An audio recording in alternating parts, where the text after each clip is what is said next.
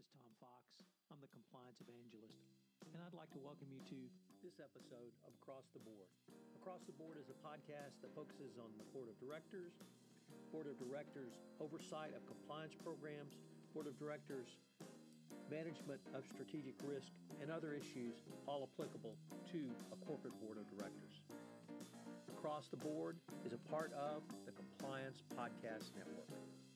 Today, I take things in a little bit different direction by interviewing Joe Howell, the Executive Vice President at Workiva, on the issue of board governance and the oversight of risk. I'm here with Joe Howell, Executive Vice President of Workiva, to talk about boards of directors and risk. Joe, I'd first like to ask you how should a board of directors think about risk? I can tell you from the perspective of a chief financial officer and a management team that works closely with its board, I have found that boards can be so very valuable by posing questions to management that help them challenge their own assumptions, especially those assumptions that they're most confident in. And in their, the, they being the board's role is the, in the governance of the company, they need to focus not on the management component of risk or even the assessment of risk. They need to help management consider the things that management is so sure about that maybe aren't going to uh, play out the way that they expect. And for example, the the things that can hurt investors more than anything else is a surprise chaos does not help investors in general. And the things that surprise investors frequently are the things that also surprise management. So does management consider all of the things that can go wrong and have they built an environment where they can both help prevent those things from happening and detect them when they're small and they can actually do something about them. Joe, one of the, the questions other, I hear from boards is how do we not step over the fine line from oversight moving into management because many board of directors do not feel it is their role to manage senior management even over very important issues such as risk. You're exactly well. They're right. It's not the board's role to manage the management. Their their role is governance, and when I have worked with boards in the most effective environments, board members challenge me on a regular basis. Have I considered all of the issues? And I was going to just say earlier, one very good example is the whole, uh, the reputation of those stakeholders involved in the company. And that can be the, the management team itself, the employees, and the board members themselves. Because when things go wrong, and the headline news carries some some uh, unfavorable stories about the company or the way that the company conducted itself. Those stories hurt everybody involved in the company. And Harvard Business Review last year did a very interesting study about the um, the, the impact of, of a scandal on everybody involved in the company. And I think that it's very important as we go through some of the, the ways the board can help management in that role. I think the things that really make a difference to management is when the board is able to be an effective devil's advocate, not managing management, but helping them in their governing role by helping management to step back and think critically of their own underlying assumptions and biases.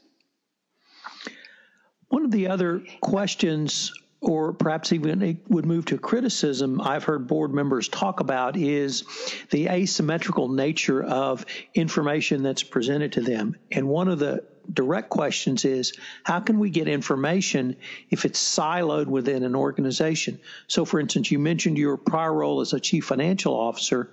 If that information that you have is not available to the chief compliance officer or the head of IT and vice versa back across, how can a board uh, be assured that is getting sufficient information about the variety of risks a company faces? This goes back to my first statement of where the board can be most effective in helping management in its risk assessment and risk management role. And that's by asking questions because siloed information by itself is a risk. In almost every instance of the high profile um, failures over the last 24 months, things started very small and the information was siloed. Frequently, the failures, for example, at Wells Fargo, in a company of that size, the, the revenue that was impacted by the fraudulent uh, customer accounts was well below any threshold of materiality, and it was siloed into one part of the business. The board's Um, ability to challenge management have you reached across these boundaries which limit the flow of information inside the organization to ask questions and to deliver information that can be helpful. Your, your example here, how can the chief financial officer make sure that he is giving all of the information that the chief compliance officer needs to do his job? Those questions from the board can be very valuable in making sure that the chief financial officer doesn't forget these issues, and the chief compliance officer has an opportunity to engage constructively with the chief financial officer and others in the organization.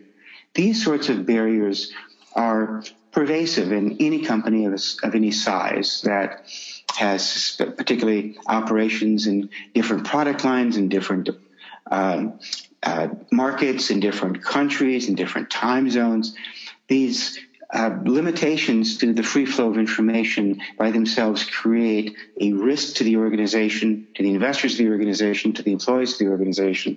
And the board's ability to ask questions, if nothing else in their governance role, creates this reminder to management to open up itself to itself and listen carefully to its own organization and be able to link information to all of the places it needs to be fed.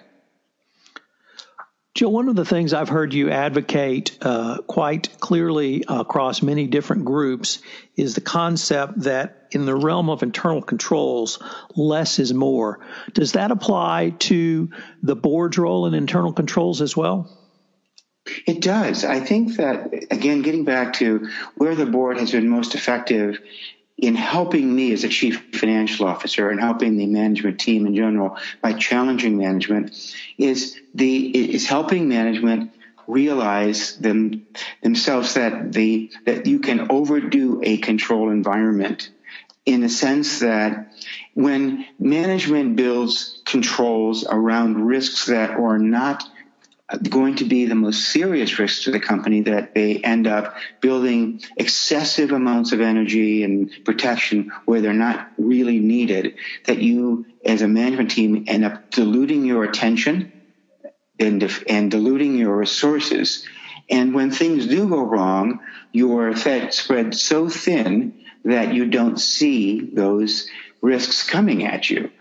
The, um, the, the real question that where less is more can be very valuable is when the board continues to challenge the management team on this on the scenarios that could play out that could be devastating to an organization where risk really matters.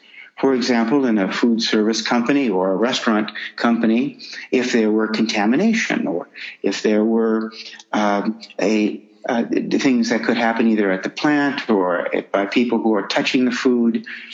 Those are very serious risks that a company needs to both be mindful of and to to be able to prevent, and if something goes wrong, to be able to detect early.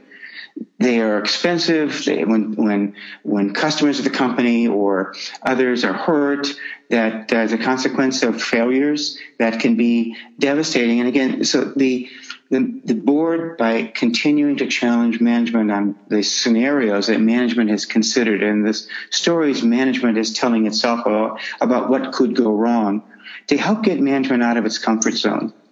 By and large, executive teams begin to uh, believe themselves when they talk about how well they're doing. And there's just, that's human nature.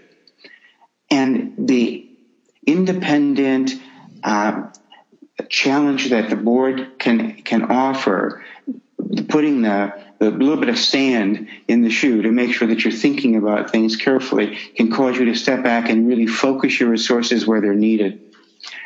And I have seen examples of where controls that are used for financial reporting, for example, uh, when examined in the light of where the risk really exists for the company, the companies have been able to reduce their controls actually by as many as half and improve their overall control environment and reduce the aggregate risk to the company. It's interesting that even spending less money on controls and by having fewer controls can improve the overall comfort that the uh, company and its t- and its management and investors are protected from risk. Joe, I'd like to thank you very much for sharing your thoughts with us today. Tom, it's been my pleasure. Thank you so very much for asking. This is Tom Fox again. I'd like to thank you for listening to this episode of Across the Board. If you'd like more information on boards of directors, or you have any questions or comments about the podcast across the board, hope you would email me at tfox at tfoxlaw.com. I hope you will join me again for our next episode of Across the Board, where we explore yet another issue relating to boards of directors, management of strategic risk, corporate governance, and oversight of corporate compliance programs. This is Tom Fox. Across the Board is a part of the Compliance Podcast Network.